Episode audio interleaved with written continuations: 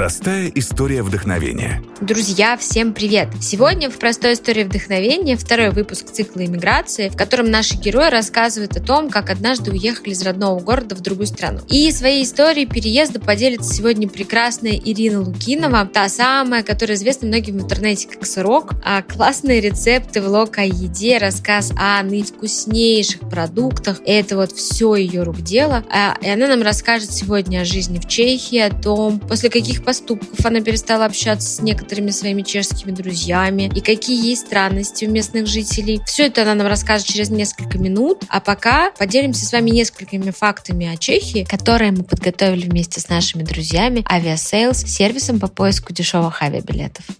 Чехи первыми изобрели заземленный громотвод, винтовой пропеллер, современный компас, кубики сахара, то есть рафинат, пластиковую взрывчатку и мягкие контактные линзы. В Чехии самый высокий в мире уровень потребления пива на душу населения. Каждый чех в среднем выпивает 160 литров этого напитка в год. На его основе здесь даже варят супы. Если вы пробовали суп на основе пива, пожалуйста, в комментариях поделитесь своими впечатлениями, нам очень интересно. Карлов университет – одно из самых старых ныне работающих учебных заведений в мире. По сей день считается лучшим университетом Восточной Европы. 90% чехов оканчивают школу, что является самым высоким показателем в Евросоюзе. И еще последний интересный факт – самый низкий уровень безработицы стран Евросоюза в Чешской Республике. Это была рубрика от Aviasales, а теперь давайте послушаем другие интересные факты об этой прекрасной стране от нашей гости Иры Лукиновой.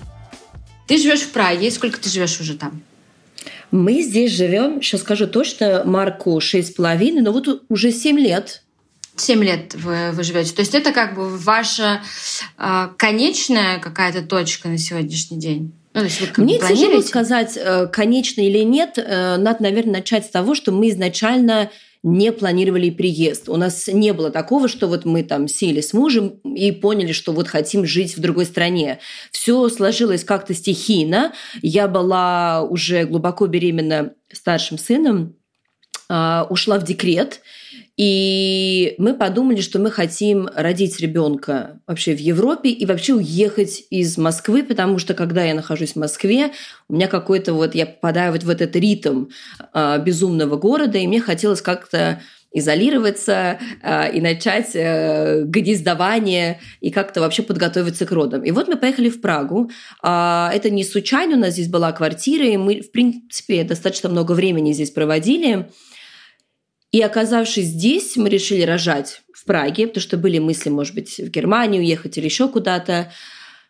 Мы остались в Праге, родился Марк, и я даже на работе предупредила начальника, что вот э, Марк родится в октябре, и прям в декабре меня уже жди на месте – я, то есть мы планировали вернуться. Да, да, я очень любила свою работу, свой коллектив, и у меня не было даже вот э, мысли остаться жить э, в Праге. Но в декабре в Москве уже было минус там 20, слякоть, а в Праге была чудесная какая-то очень длинная осень, очень мягкая зима, и мы решили задержаться еще на пару месяцев. В феврале здесь уже какая-то началась весна, в Москве все еще была слякоть и холод, и мы так досиделись до июля. А на работе все отнеслись к этому с пониманием, я даже как-то умудрялась работать из дома. И когда мы вернулись в Москву в июле, мы действительно собрали все вещи, и как бы я торжественно со словами «Прощай, Прага» вернулась. И тут что-то во мне щелкнуло, потому что я впервые увидела Москву э, непривычными, э, скажем так, глазами, а глазами мамы. И внезапно пробки, в которых я там, не знаю, слушала аудиокниги или пела песни, стали меня раздражать, потому что это там перебивался график ребенка. Я стала видеть обращать внимание на какие-то вещи, которые я раньше не замечала. И стала, в связи с появлением уже ребенка в нашей семье, стала ощущать какой-то дикий дискомфорт. Поэтому, э, не говоря уже о том, что у Марка начались какие-то аллергии, которых не было в Праге, и я как-то стала тосковать и скучать, потому что Прага а, очень маленькая, она очень уютная, при этом здесь достаточно хороший на мой взгляд, уровень жизни в, в том плане, что хороший воздух, вообще экология в целом, э, хорошее качество продуктов, как-то все очень, очень просто.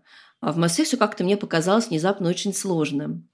А, и мы вернулись на какое-то время, но не ставили, опять же, мы не уезжали, не сжигали никакие мосты и не говорили, что все, это навеки. Просто решили какое-то время побыть еще здесь. Ну и вот, пожалуйста, 7 лет спустя мы теперь здесь живем.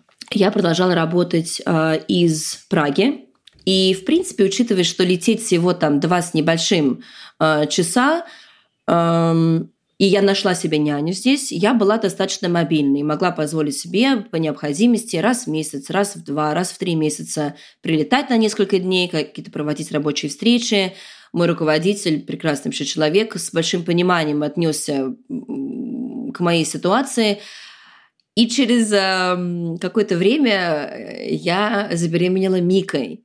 И когда я ушла вот уже во второй свой можно сказать, декрет, из него я такие не вышла, потому что уже стало очевидным, что что-то страдает. Либо я не могу посвятить себя семье полноценно,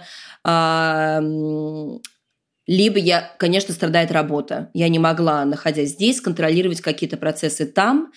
И я уволилась, официально ушла, эм, уволилась, когда Мике было, наверное, вот там несколько месяцев. Я поняла, что я уже не вернусь э, в банк. И тут как раз начались у меня сложности. Какие?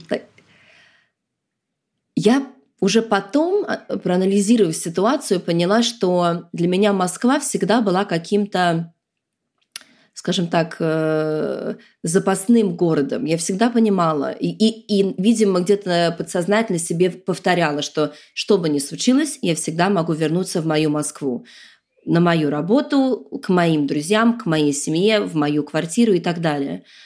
И в тот момент, когда я ушла э, из банка и уволилась, я поняла, что очень большая часть моей жизни вдруг от меня куда-то улетучилась.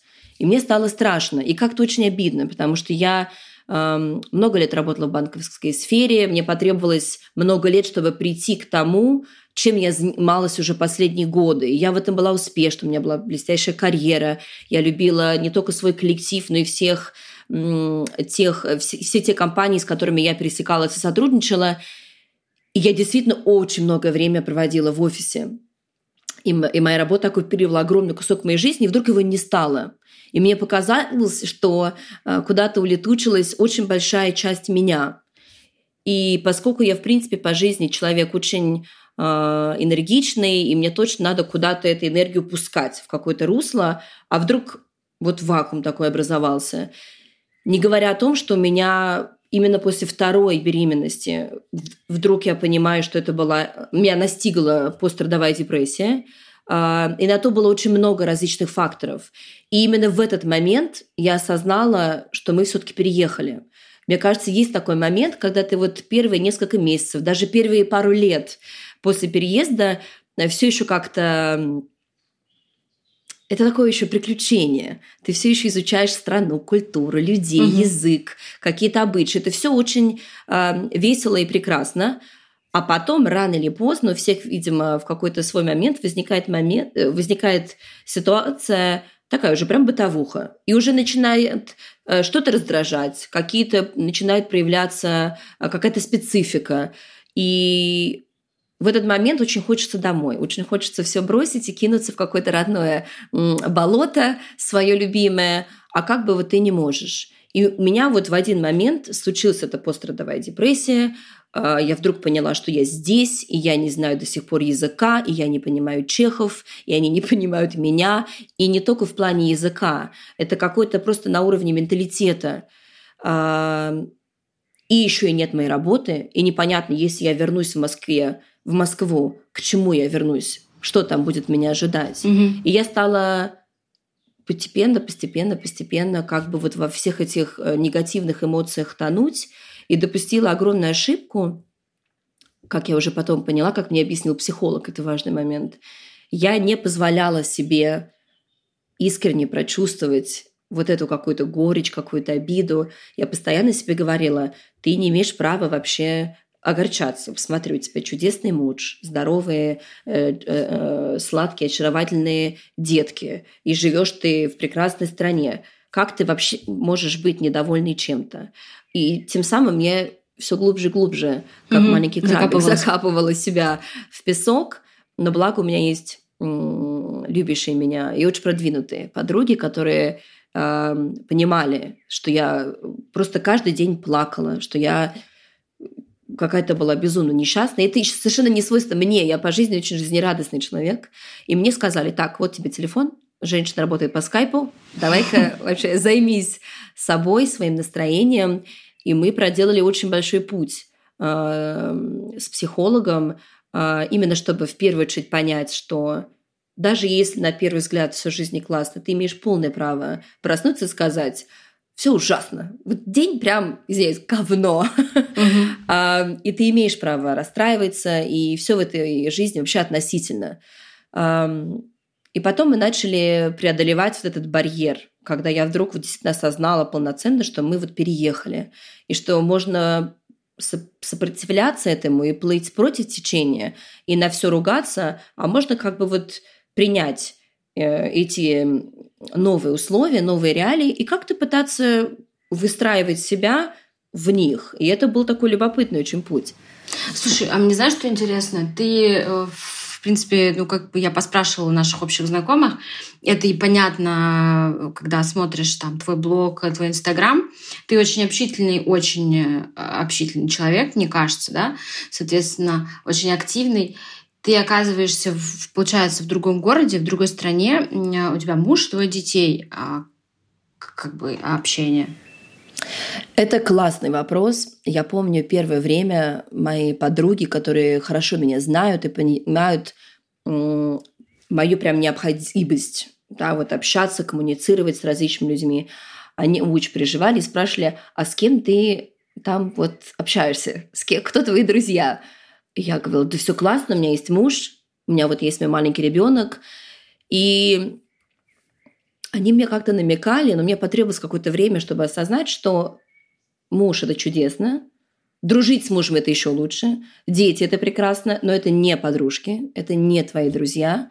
А мне какое-то время, опять же, понадобилось, чтобы научиться пытаться дружить на расстоянии, потому что я не хочу и, и, и не смогу никогда заменить ту семью и тех друзей, которые у меня есть в Москве, но при этом, когда ты их не видишь постоянно, вы не встречаетесь в кафе или там не ходите друг к другу в гости, конечно, это вносит какие-то коррективы э, в то, как вы коммуницируете друг с другом. И когда у меня старший подрос, ну там ему уже было условно годик, и у нас появилась няня, случайно выяснилось, что здесь э, Праге живет э, девочка, с которой я училась в институте. Через нее я познакомилась с другими людьми. Mm-hmm. И у меня здесь сформировался какой-то круг общения. И это, конечно, важно. Ну, то есть никто не говорит о том, что надо вот двигаться дальше и забывать друзей а, э, в Москве. Но все же это такая необходимость иметь каких-то людей на месте, с кем можно попить кофе, пожаловаться на мужа, пожаловаться на ребенка, а, с кем-то, опять же, какой-то получить совет, поделиться важным контактом. Потому что я помню, когда вот мы только переехали сюда, и я вдруг подумала, так, ну а маникюр, педикюр. А брови? Там, брови, какие-то другие, более интимные э, э, места, э, которые тоже требуют внимания. Я помню, когда ты там первый раз пришел, и тебе там, вот у меня даже есть ролик в Инстаграме, как мне покрасили чудеснейшим образом брови, сделав из меня, не знаю, пьяного Брежнева. И я помню, когда я искала вот этого мастера, вот это. Это тяжело, и это раздражает. Это такие мелочи, хоть и бытовые, но они дико дестабилизируют. И все время думаешь, это вот не моя Катя, которая мне делала там ногти в Москве, это не моя там, не знаю, э, Полина, которая мой косметолог, и mm-hmm. так далее. А вдруг появились подружки, и вдруг появились общие темы для, для сплетен, для разговоров, для обсуждений, и мы стали как-то вот очень поддерживать друг друга. Насколько я знаю, все-таки ты дочь дипломата, и переезды э, для тебя это вообще окей. Ну, то есть ты родилась в Нью-Йорке, правильно? Да, Скажи, я родилась где, где, ты, где ты жила вообще, потому что, судя по всему, ты много где жила. И вот эта разница от переезда в детстве, как ты это воспринимаешь, когда ты ребенок и следуешь за своими родителями, да, и вроде бы казалось, у тебя уже такой опыт переезда в адаптации в другой стране, и насколько это влияет на тебя, помогает или нет уже в зрелом возрасте? разница? Я действительно родилась в Нью-Йорке. Мы там прожили пару лет. Потом приехали в Москву. Я ходила там в садик. В 6 лет мы приехали в Лондон, где я прожила 5 лет. Опять вернулись в Москву, потом был опять Нью-Йорк, опять Москва. И вот мы как бы вот так переезжали. Я помню, я впервые... И сейчас я помню, как я плакала, когда мы уезжали э, из Лондона, потому что все-таки вот мы там жили с моих 6 до 11. У меня уже были прям друзья, и мы ходили друг другу в гости. И какой-то вот какая-то у меня была своя, хоть и маленькая, но жизнь, и какая-то моя вот такая территория очень обособленная. И вдруг, мне кажется, мы возвращаемся в Россию а, страну, которую я совсем не знала. Надо сказать, что меня отдали в английскую школу, и по мере того, как я учила английский язык, я точно так же забывала русский.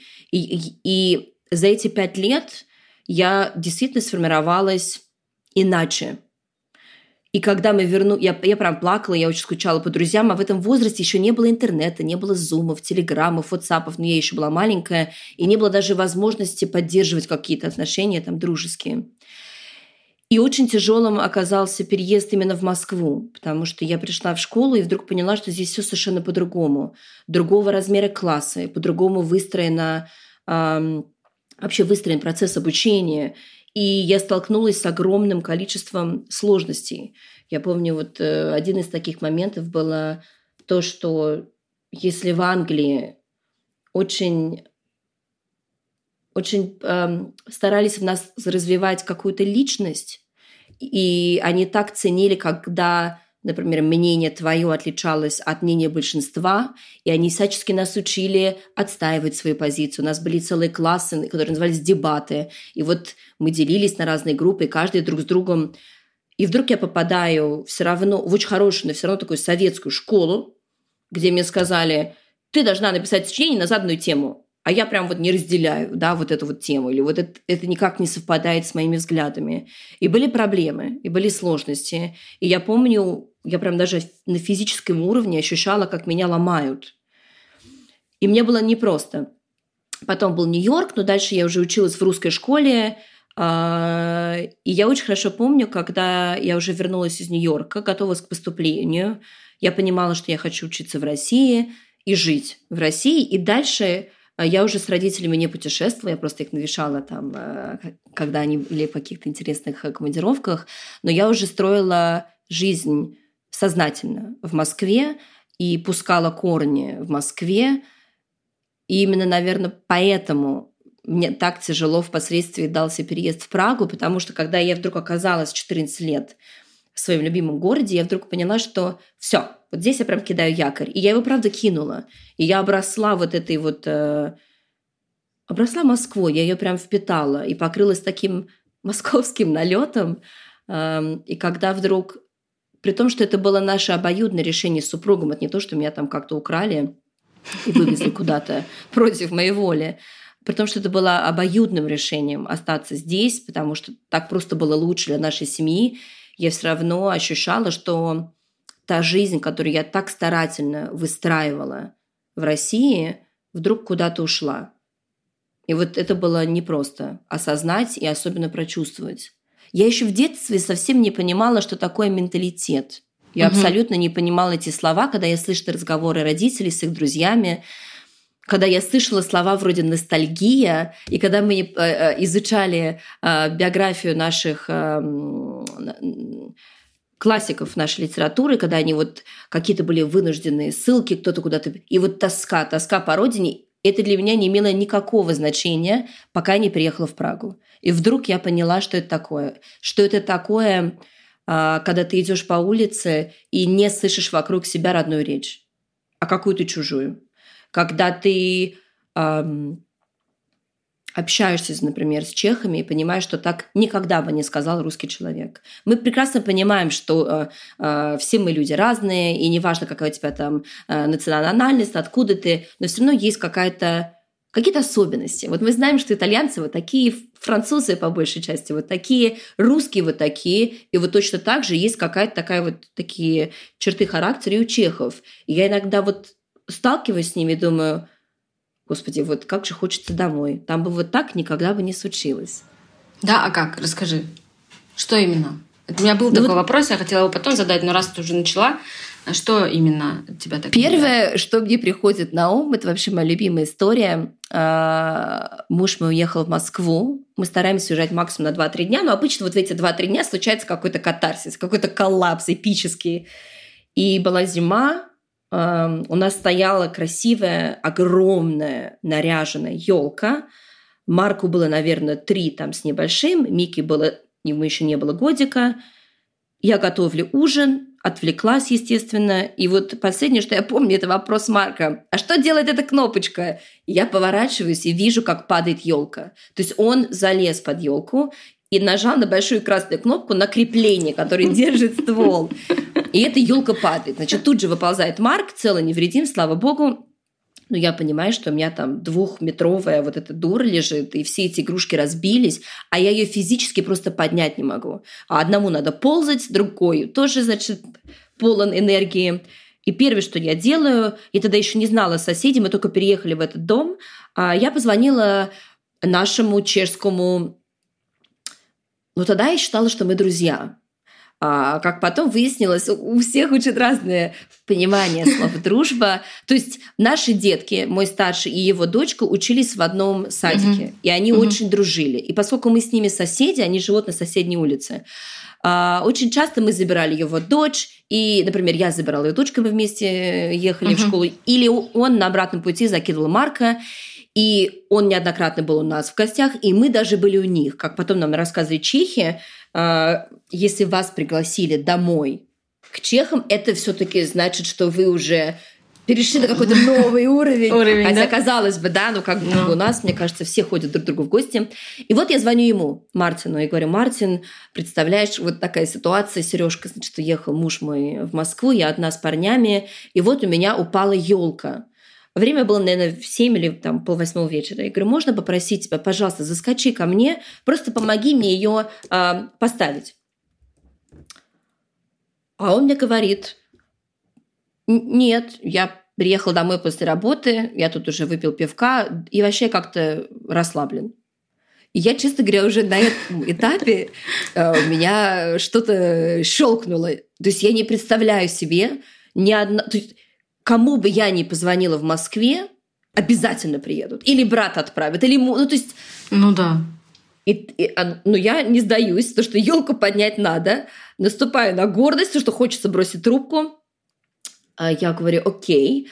А у нас были договоренности, что он должен был утром забрать моего старшего по дороге в садик. Я говорю, Мартин, ну ты же ты заедешь утром за Марком? Он говорит, да. Я говорю, выезжай просто на 5-10 минут раньше, поднимитесь с дочкой, а, я деток накормлю завтраком, тебя напою кофе, а мы с тобой все-таки эту елку а, поднимем. И он говорит, знаешь, нет, утром такая суета, я вот э, Марка заберу, а, но подниматься не буду. И я, значит, говорю, не надо забирать Марка, я его сама отвезу, ничего мне от тебя не надо. И я, я так разозлилась и расстроилась, и у меня вообще было ощущение, что меня прям предали. И я не помню уже, как я с этой ситуацией справилась. Мне кажется, я позвонила мужу, орала на него, а, что в этой стране жить невозможно. И он тут же как-то организовал, а, а, и помощь как-то подоспела. И я утром отвезла Марка и встречаю его в садике. И он бежит ко мне, как ни в чем не бывало. И потом же я разговаривала с различными там, нашими знакомыми, в том числе с чехами, которые сказали, Ир, ну как бы тут, тут действительно совершенно другое отношение к дружбе. Здесь никто не будет выворачивать душу наизнанку друг другу, попивая вино или водку на кухне. Здесь нет такого, что вот все бросить и помочь. А я как-то вот с этим выросла. И мне кажется, для нас это что-то такое более естественно, нет? У тебя не кажется? Да нет, ну да, абсолютно кажется. Я просто как раз сижу и думаю, а... у меня просто вопрос, а как они живут? Ну, то есть, как бы, знаешь, Они такая живут толерантная, вот... добрая э, Европа, да, такая вся э, про эмпатию и так далее. И когда элементарно оказать помощь кому-то, женщине, Оказывается, вот. это, них... это вообще отдельно для меня было. То есть я даже не представляю, как можно сказать женщине, нет, я там устал, или вот, значит, у меня ну, там да, я пивка бахнула, типа, я хочу да, посидеть. что-то мне прям очень странно, это, это, очень странно. Очень, но они... они ну, то есть они говорят, что это окей? Они говорят, что как бы, ну вот у нас вот так. С другой стороны, а, я просто, например, помню, был период, когда мои родители жили в Скандинавии. Папа работал в Швеции. И вот, например, скандинавы, если как-то объединить, они тоже достаточно ну, как бы они сдержаны. Условно, вот есть Италия, где ты «Алло, рогатцы, там 33 поцелуя», угу. А, а вот скандинавы нет, это не про них. Они не будут лезть к тебе целоваться, они даже не всегда стремятся к каким-то рукопожатиям. Я помню, когда я с ним разговаривала, они говорили, это мы так уважаем твое право угу. на свое личное пространство. То есть я не хочу лезть к тебе с обнимашками и поцелуйками, потому что, может быть, тебе этого не хочется. Угу. А нам это может показаться чем-то холодным, да, угу. да и что-то, что отталкивает. И Чехи, они же не, не только чехи такие, вот соседние страны, да, это Австрия и Германия. Вот у них тоже есть такой вот... Эм, они как бы, я уважаю твои границы, но ты, пожалуйста, уважай мои. Мы с тобой в прекрасных отношениях, наши детки вместе учатся, мы можем даже с тобой пойти вместе пообедать, но вот ты со своими проблемами ко мне, пожалуйста, не лезь. А для меня это странно, потому что мне кажется, но это же взаимопомощь, хочешь... слушай. Ну вот э, проблема одна, когда быть... ты лезешь там что-то задвигаешь и изливаешь душу. И я согласна, что и мне кажется и у нас такая, знаешь, пошла тема, что я стала чаще слышать от других людей. Никогда я, слава богу, жалуюсь. Но, типа, мне вот, вот эти чужие проблемы, типа, вот мне не надо приходить и изливать. Вот, мне да. хватает своего. То есть это, кстати, стало чаще появляться стало. у нас в культуре. Да. Но мне кажется, здесь же вопрос типа совсем другое. Это вопрос взаимопомощи. То есть, э, когда ты просишь физически как-то тебе помочь, ты что-то не можешь сделать, и вот тебя так э, швыряют, не очень прикольно. Тут еще такая, такая, такая история, как бы то, как они ведут себя. Это же как? Сейчас э, попытаюсь как-то мысль правильно сформулировать. Он сам никогда не обратится ко мне, угу. за помощью. Поэтому он, наверное, растерялся, когда я обратилась к нему. То есть у них у меня, меня надо все-таки сказать, что у нас есть прекрасные друзья чехи, которые более отзывчивые, но в целом они вот держатся как-то очень эм, не то, что они самостоятельные самодостаточные, они просто держат дистанцию. Я даже где-то читала статьи, э, и даже это видно, когда я захожу в ресторан э, или в какое-то кафе с детками, Чехи прямо вот они раздражаются, типа, а, пришла, сейчас этот будет шуметь, это значит будут карандашами разбрасываться. Но если зашел человек с собакой, причем это может быть собака размером с мастиф, какой-нибудь прям угу. пони, они радуются. Вот чехи, например, очень любят животных. Здесь, Ой, это э, вообще... Это очень прикольно. Вот две коротенькие истории. А, здесь было очень жаркое лето. Вот последние два, там прям температуры в городе достигают там 36 градусов. Я вот признаю, что в Риме, когда достигаются вот такие высокие температуры до 40, бесплатно раздают воду людям в городе. А здесь воду людям не раздают, зато гориллам в зоопарке делают сорбет – фруктики перемалывают со льдом, и им прям... Можете представить? И здесь, например, нет ни одного а, приюта для бездомных собак. Почему? Потому mm-hmm. что здесь нет бездомных собак. Как только появляется информация о том, что у этого там песика или там кошечки нет дома, он попадает в так называемый foster care. Это как семья, которая его на время может приютить, и их разбирают в секунду. Они вот очень... И, и, как правило, в парках вот ты видишь, э, если в Москве, в России это группа людей, которые приезжают угу. на шашлыки, то здесь это вот э, небольшая семья и несколько собак. Вот они как-то держатся очень обособленно. Почему так? Как ты думаешь? При таком высоком э, уровне вроде как развития культуры в этих странах э, такое странное отношение?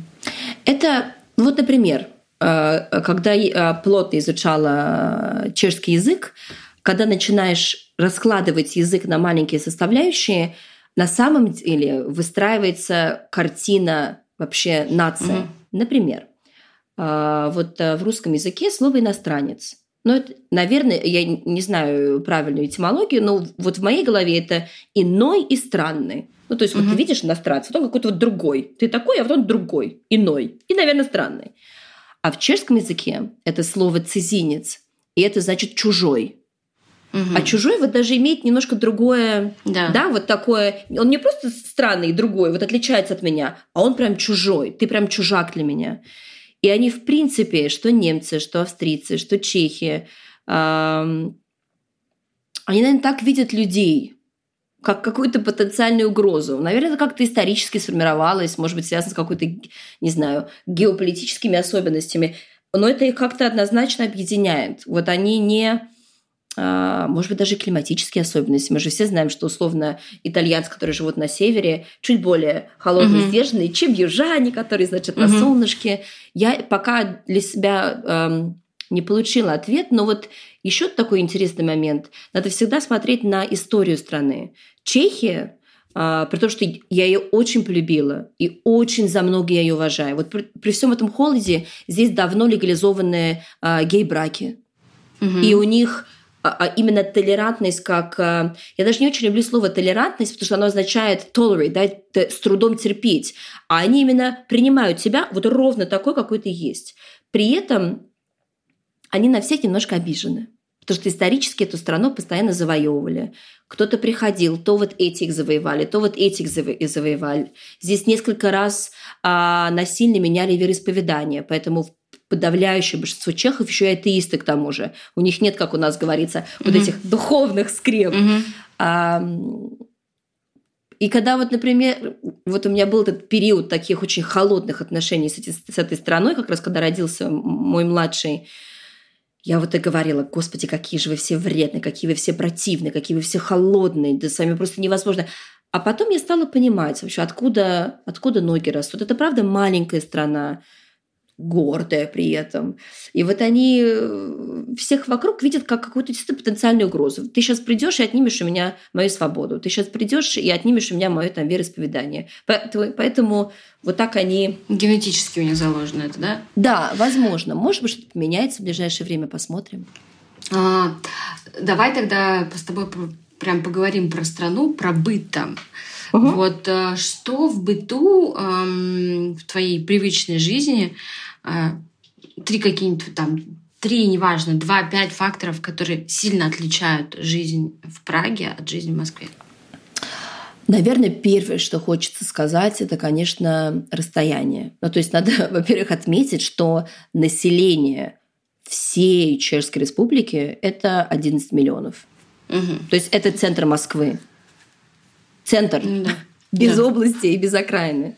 Да, то есть надо понимать, что Прага крошечная, и это очень-очень упрощает все. У меня дистанция и расстояние – это 10-15 минут. 10-15 минут.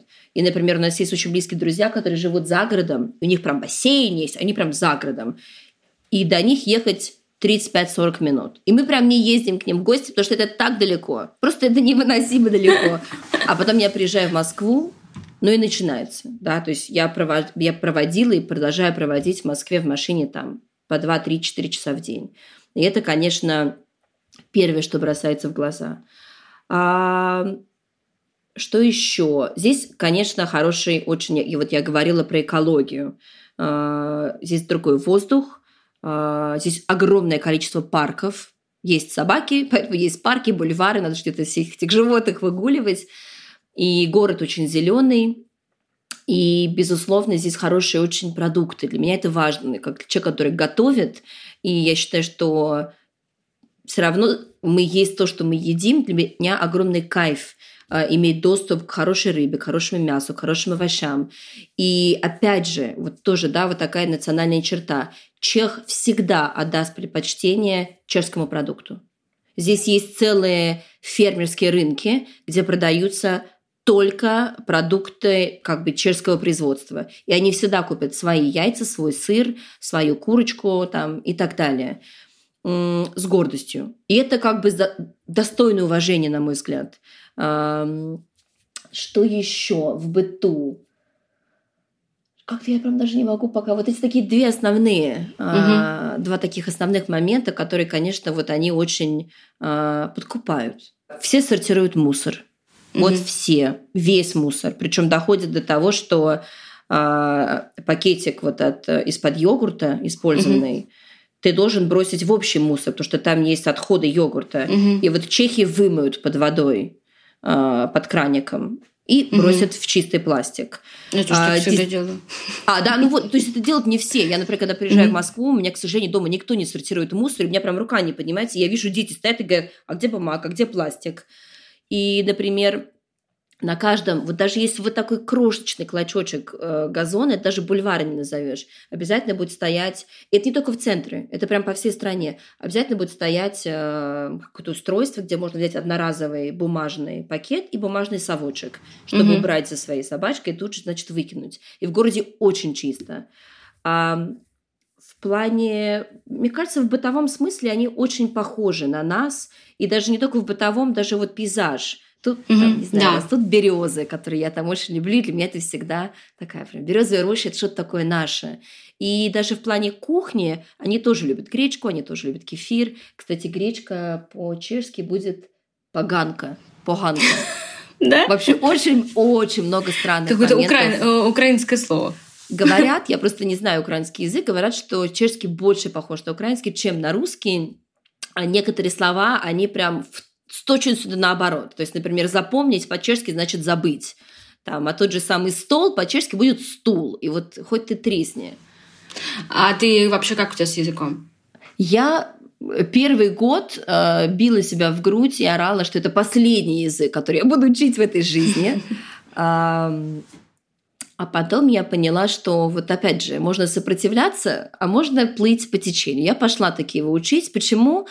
А, потому что в больших отелях, в ресторанах, в некоторых э, кафе или хипстерских местах, конечно, все говорят а, на английском, по-английски.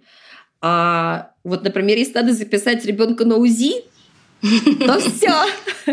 И причем я нервничаю, потому что я не могу там сказать, как надо. Очень нервничает вот, вот, вот та сторона, значит, Чехия. Они очень психуют, когда понимают, что ты а, что как бы их язык не достоин твоего внимания, ты его, значит, не выучил. Причем я очень часто сталкивалась с ситуацией, когда, вот когда я рожала, я обоих рожала здесь, вот сидит такая в возрасте медсестра, записывает, сколько, значит, вы живете в Чехии. Вот когда я второго рожала, я говорю, там, ну вот там 4 года или там сколько-то. И она вот так вот. И вы до сих пор не выучили наш язык, и каждый раз хочет сказать, а сколько вообще языков? ты лично, вот ты сколько знаешь языков? Я вот знаю немецкий, немножко французский, английский, русский, а они, вот чехи, им прям классно. Они знают один свой чешский язык, на котором говорит только Чехия. Угу. Это как бы не испанский с большим охватом. Да, да, да, да. Это прям вот такусикая страна, и ничего, вот я говорю, они очень гордые. Поэтому пришлось пойти учить.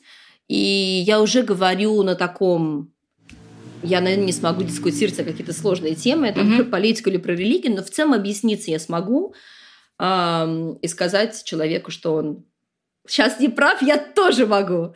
А, но, опять же, придется учить язык, потому что дети растут с двумя-тремя языками. И я не очень хочу ситуацию, при которой вот мой старший говорит свободно по-чешски, с таким прям чешским произношением, а, а я не понимаю, что он говорит. А, и поскольку пока мы здесь, а, мне кажется, надо, надо учить язык.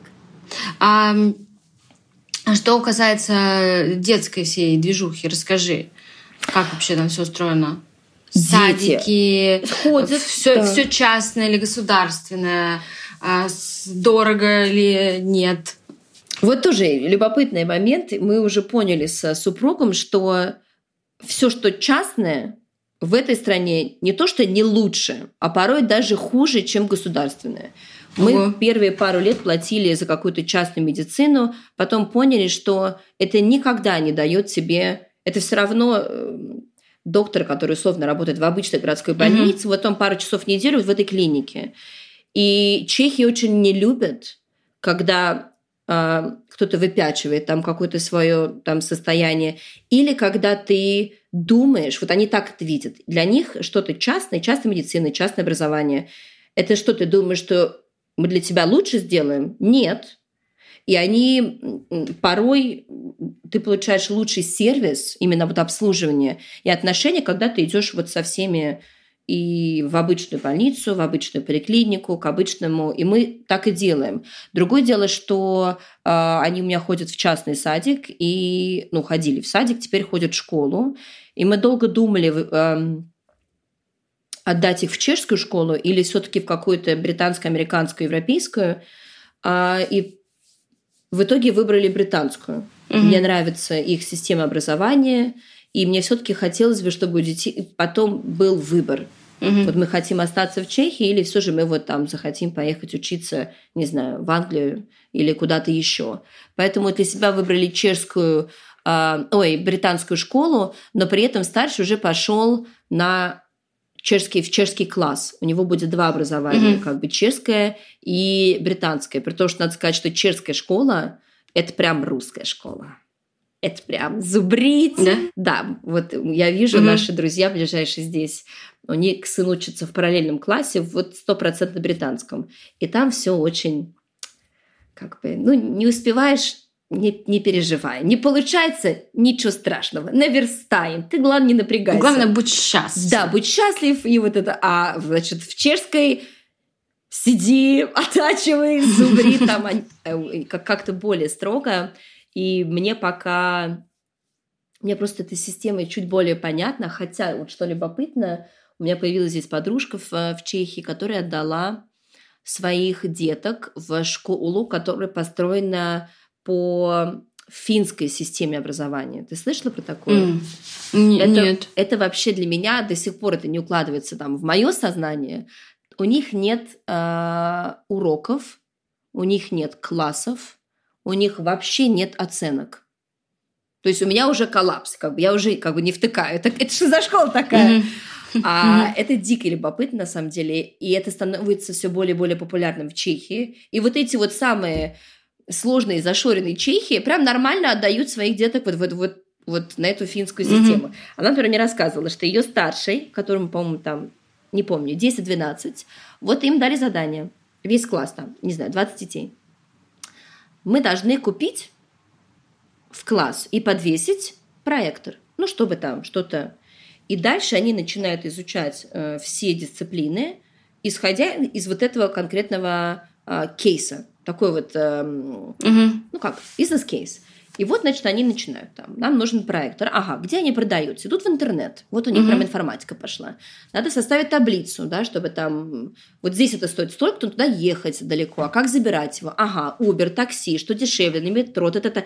И вот они делают таблицу, все, значит, начинают какое-то прям проводить исследование рынка. Далее кто-то... И опять же, есть какие-то группы, делегируют ответственность. Я главный, я тим-лидер, я там исполнитель.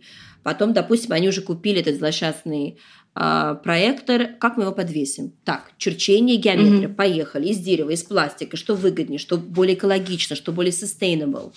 И вот на таких вот бизнес-кейсах они учатся всему. Я, значит, послушала, подружка прибегает домой, муж, и говорю, все, все, значит, наши теперь будут... И он говорит, погоди, я вот, говорит, вот, и действительно, мы оба сами не очень понимаем, как это.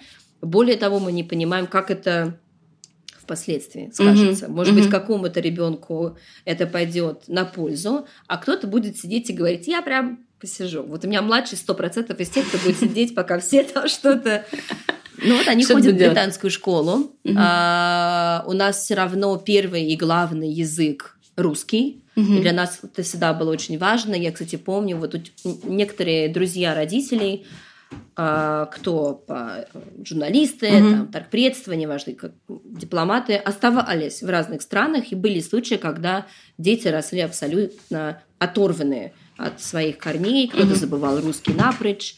А, не писал, например, не читал. Угу. И для нас это такой был фундаментальный момент, где бы мы ни жили, как бы жизнь ни складывалась, вот мы русские, поэтому они смотрят советские там а, мультики, фильмы, говорят все без акцента, а, пишут, э, читают и так далее. Но также знают английский и вот э, чешский, получается, три языка. Слушай, очень круто. Но они такие маленькие. Фантастика. Как а... они не путаются, я не понимаю. Слушай, ну на твоем, ну ты получается, нет, все-таки ты, наверное, с детства владела двумя языками, английским и русским. Да, да. А здесь да. просто три. Интересно, насколько потом все это сохраняется. Ну, допустим, если вы приедете из Чехии, а забудут они этот язык, потому что они маленькие. Ты Хороший вопрос. Я Конечно. Я же вот, например, у меня первый язык в институте был немецкий я сдавала госэкзамен, мы там, у нас был коммерческий перевод, там, mm-hmm. ну, то, то есть мы прям знали язык. Но дальше по жизни он был, ну, ему не было вообще применения, вообще никакого. И он как-то у меня был в режиме э, Ожидание. Да, да, да. Я, я была уверена, что я его забыла, и мне, конечно, было очень обидно и очень жаль. Но поскольку сос... ну, вот на буквально три с половиной часа на машине мы в Берлине, мы первое время просто ездили неприлично часто, а, и оказывается, нет, вот если, если ты слышишь речь, и ты оказываешься в ситуации, когда надо говорить, что-то может э, всплывать в памяти. Но вот тоже, что интересно, у меня есть старший брат, и мне кажется, я могу сказать, mm-hmm. что вот у меня есть какая-то предрасположенность к языкам, а у брата моего ее нет. У него как бы, видимо, со слухом, ну, не знаю. И у меня также у деток. Вот у меня старший абсолютно впитывает языки, и он по-английски говорит с таким акцентом, по-чешски говорит с таким, переключается очень быстро и запоминает слова. Я вижу какой-то интерес даже mm-hmm. в нем э, к разным аспектам и нюансам. Э, он тут мне сказал, мы ехали с ним в машине и слушали есть такая группа, ой, не помню. Там, короче, поются слова, и там э, э, в песне такие слова. Что-то, что-то, что-то. Ой, забыла. Как же он сказал? Сейчас, подожди, прям вылетел из головы. Дай мне секунду. Я прям хочу это вспомнить. А, гложет. Тебя рядом нет, и меня это дико гложет. И вдруг, значит, Марк. Мика не понял и нормально, а старший говорит, а что это значит? Я не понял. Я ему начинаю объяснять, что вот, вот и через несколько дней, значит, на завтрак, я им даю кашку, и он мне говорит, ты же обещала нам сделать оладушки, сделала кашу, и меня это дико гложет. И, думаю, ну, все. и вот он со мной... Вот оно прилетело, да? Да, да, да. А, а младший нет. Он по-английски говорит с русским акцентом, прям, give me some water, please. И не слышит, что как-то это отличается, ему явно будет сложнее. И, может быть, если Марк запомнит, и выучит еще несколько языков, mm-hmm. то для Мики, наверное, это будет не так все просто. Э, слушай, ты сказала по поводу расстояний. А, дурманящее, да, чувство того, что тебе вся Европа супер доступна на машине? Это судит с ума. Честно говоря, мы, мы первое время не могли наиграться вот в это вот. Э, прыгнула в машину. Я еще очень люблю путешествовать на машине. И, и через 4 часа это в Вене, через 3 часа, опять же, на машине ты в Берлине, мы даже в Хорватию ездим отдыхать на машине, просто потому что удобно. Детей угу. закинул, аудиокнижку и вперед. А, до Хорватии рукой подать, а, в горы мы ездим на машине. Это очень классно, особенно учитывая, что я бы, может быть, и ездила бы в России и по России на машине, но мне кажется, у нас пока еще только начинает развиваться инфраструктура, которая позволит себе сесть и вот куда-то mm махнуть с комфортом, опять же, да. А, а здесь куда бы ты ни приехал, кстати, вот Чехия, да, опять же, они очень любят путешествовать в своей стране. Я думаю, что это, кстати, вот косвенно затрагивает историю, что я вот куплю чешский продукт. То же mm-hmm. самое. Если я вот у меня есть там 3-4 недели отпуска в году, зачем мне э, копеечку свою оставлять в экономике Франции или Италии? Я вот поеду на наше озеро. Mm-hmm. И они действительно все знают свою страну, очень любят свою страну. И вот в горы они ездят кататься вот в эти достаточно жалкие, но все же горочки э, здесь. И действительно есть инфраструктура. Куда бы ты ни приехал, можно снять домик, снять квартирку, стоит копейки. Они очень любят велосипеды. Из всех городов в другой можно, можно приехать на велике. Поэтому это, кстати, вот это, меня это очень трогает. Мне кажется, что это прям очень классно. Вот именно Трогательно. их трогательно, да. Вот их э, любовь к собственной стране. Э, и, кстати, вот на, на примере коронавируса а, их доверие к правительству и к тем людям, которые руководят страной. Вот здесь, если сказали сидеть дома, они будут сидеть дома. Они mm-hmm. вот очень, как вот у немцев, у них есть это вот Ordnung muss sein. Mm-hmm. Вот сказал, сделал. У нас тут же начинается сказать лазейка. Я сейчас позвонил вот этому, тут, значит, пропуск, что-то. Здесь нет. И здесь это не принято. И здесь на это смотрят как бы Нехорошо так. И они скажут. Чехи обязательно скажут. Вот мы в первые дни карантина вышли... Мы должны были выходить максимум парами. Угу. То есть я брала одного из детей, потом муж выходил. Угу. И тут мы вышли вчетвером.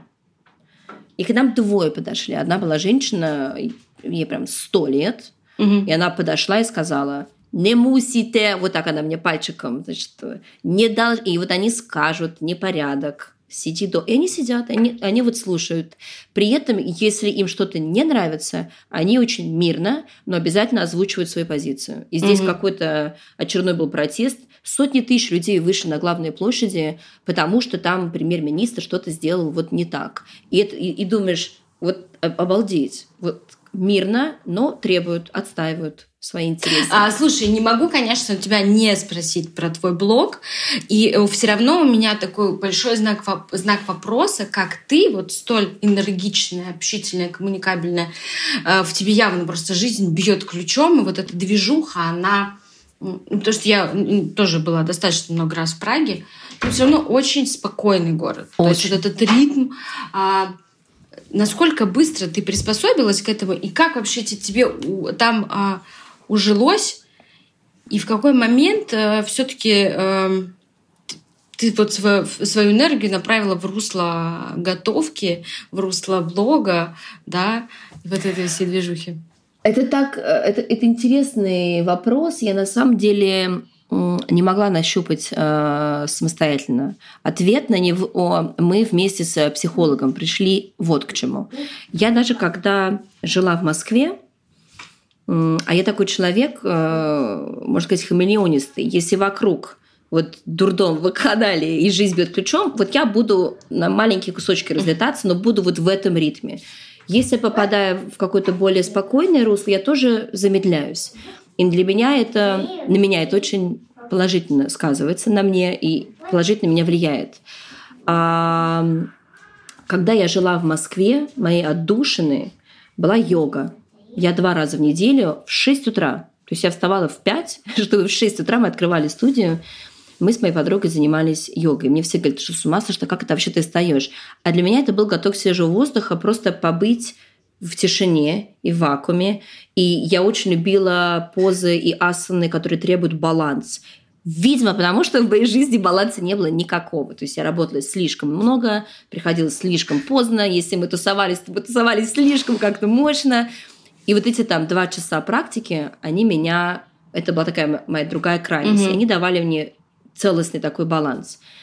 Когда я переехала в Прагу мне первое время очень нравилось э, то состояние, в котором я здесь пребывала. Действительно очень гармоничное, очень спокойное. Потому что я только стала мамой, и, наверное, мне прям вот душа это, это, этого угу. требовала.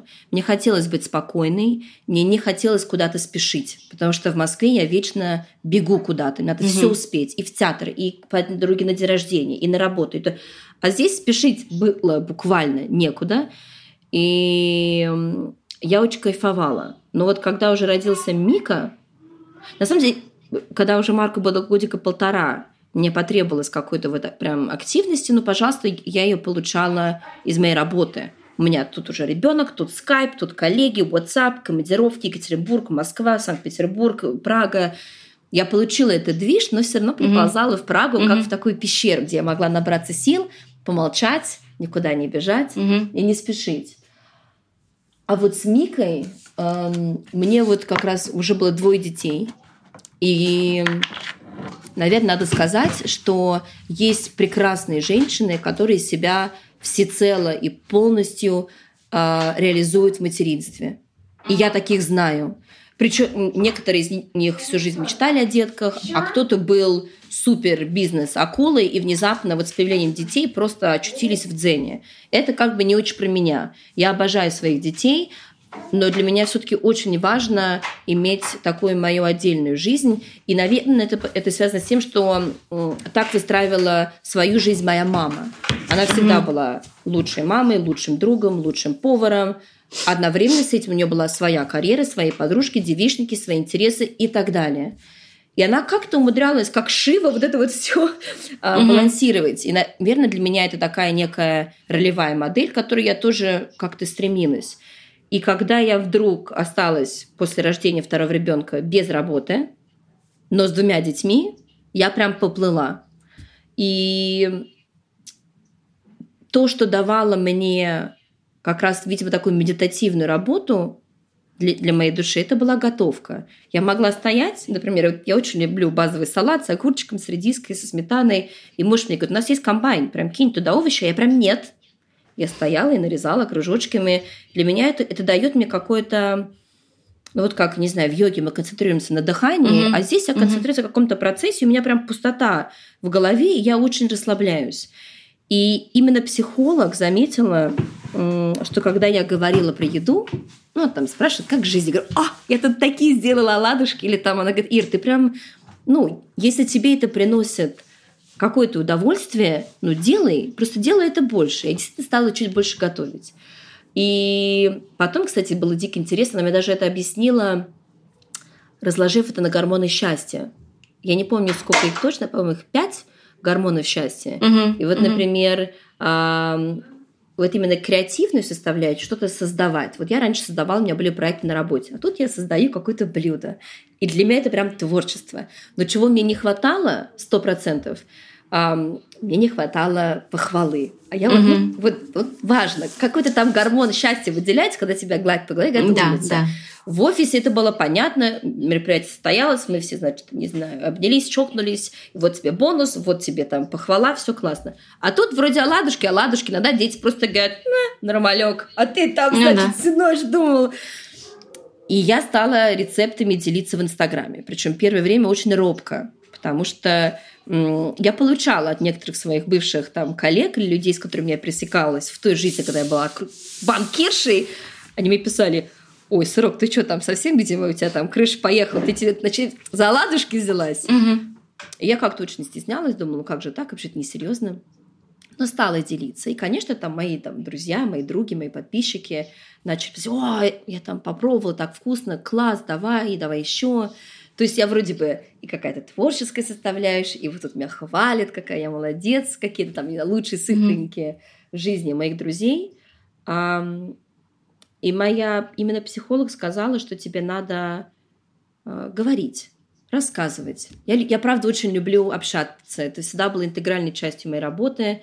А я не из тех, кто вот будет сидеть очень долго за компьютером, хотя это очень важно. Mm-hmm. Я просто не очень сильна в этом. А вот говорить и, возможно, как-то делиться э, своим опытом, своими мыслями, причем опытом хорошим, плохим. Мне кажется, важно говорить. И для меня это такой хороший, мне кажется, правильный медиум. И вот в моем блоге это все соединилось.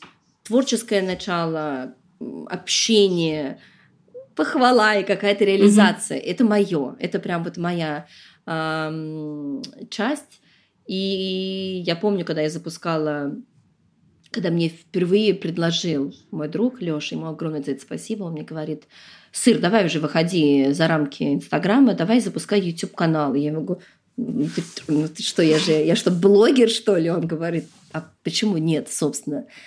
И я помню, как я нервничала, я, кстати, безумно поправилась тогда. Именно на, на, на, на нервном, эм, как сказать, господи, на нервной почве.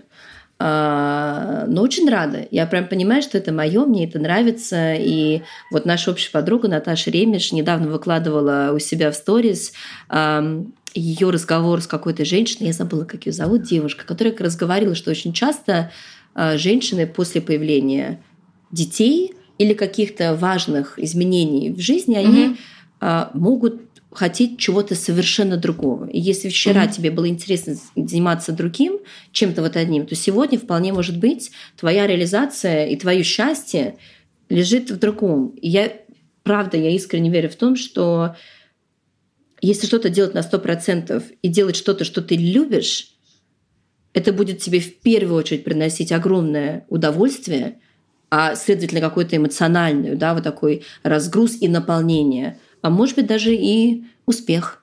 Слушай, ну ты могла вот, ты, не знаю, твой муж, а, кто-то из твоих самых близких друзей, могли вообще предположить, что срок спустя там 6 лет будет фудблогером?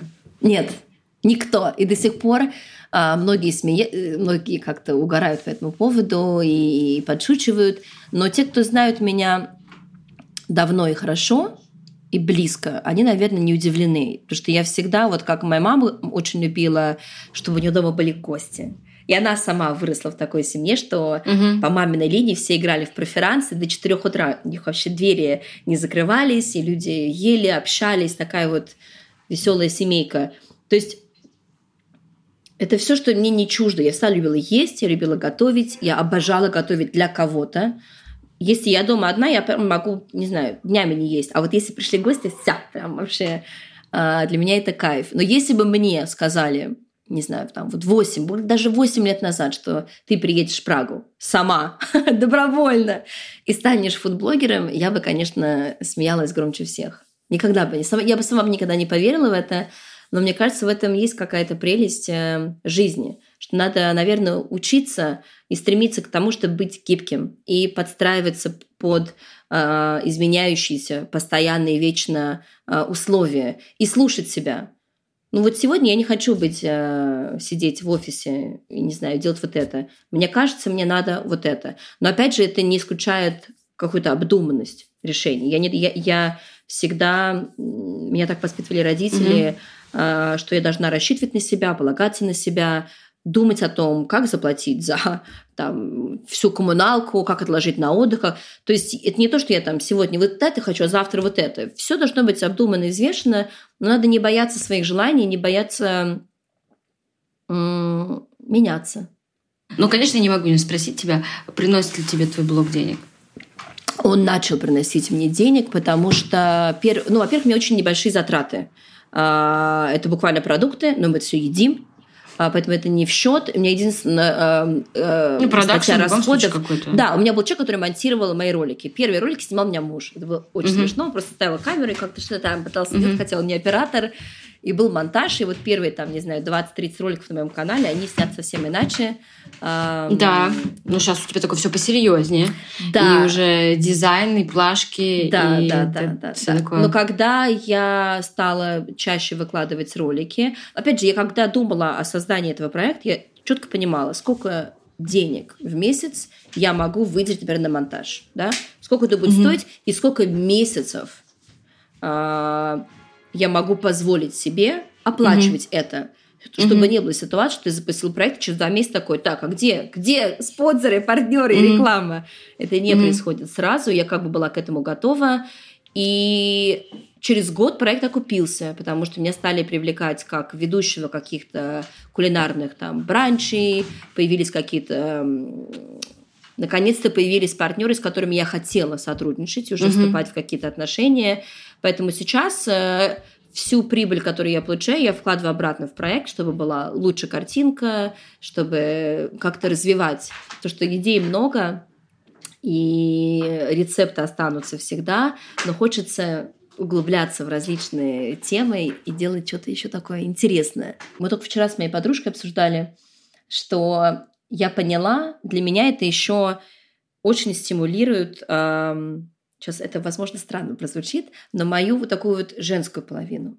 Я всегда была такая немножко пацанчиком, вот во всем. Меня все детство было с разбитыми коленками, и, наверное, мне кажется, в работе я такая была очень... Я еще работала в банковской сфере очень много мужчин, и ты всегда стремишься доказать, что ты работаешь больше, ты работаешь активнее, ты работаешь так же, по их правилам, поэтому такое твердое рукопожатие – и это все немножко забивало во мне э, какую-то такую вот женскую а готовка сто процентов для меня это абсолютно вот это мое такое женское начало. Женское начало. Да, да, это очень приятно обнаружить в себе вот эту вот э, сторону и как-то с ней тоже начинать знакомиться и дружить. А, слушай, такой, наверное, завершающий вопрос, а, потому что понятно, что с тобой приду, можно говорить бесконечно.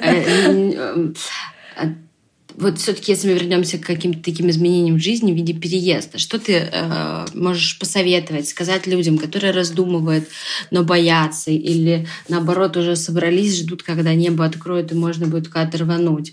Вот э, что бы ты сказала таким людям? Несколько вещей, которые, мне кажется, они такие фундаментальные, когда вот э, люди рассматривают переезд. Во-первых, если вы какую-то страну или город для себя рассматриваете, я очень советую снять квартиру для начала и постараться уехать туда, не знаю, вот взять прям отпуск на 2-3 недели и пожить. Потому что есть э, гениальный анекдот, знаешь его про туризм э, и миграцию. Рассказать тебе я прям попробую быстро. Да. Я, кстати, не умею рассказывать анекдоты, но постараюсь. Человек, значит, умирает, э, судный день, и ему говорят, слушай, ты прям был хорошим, прям классным мужиком, все ты в этой жизни делал правильно, ты прям отправляешься прямиком в рай. И он оказывается в раю, там, значит, сидят ангелы, играют на арфах, все белое, пушистое, идеальное. И все, значит, ведут такой очень супер зожный, правильный образ жизни.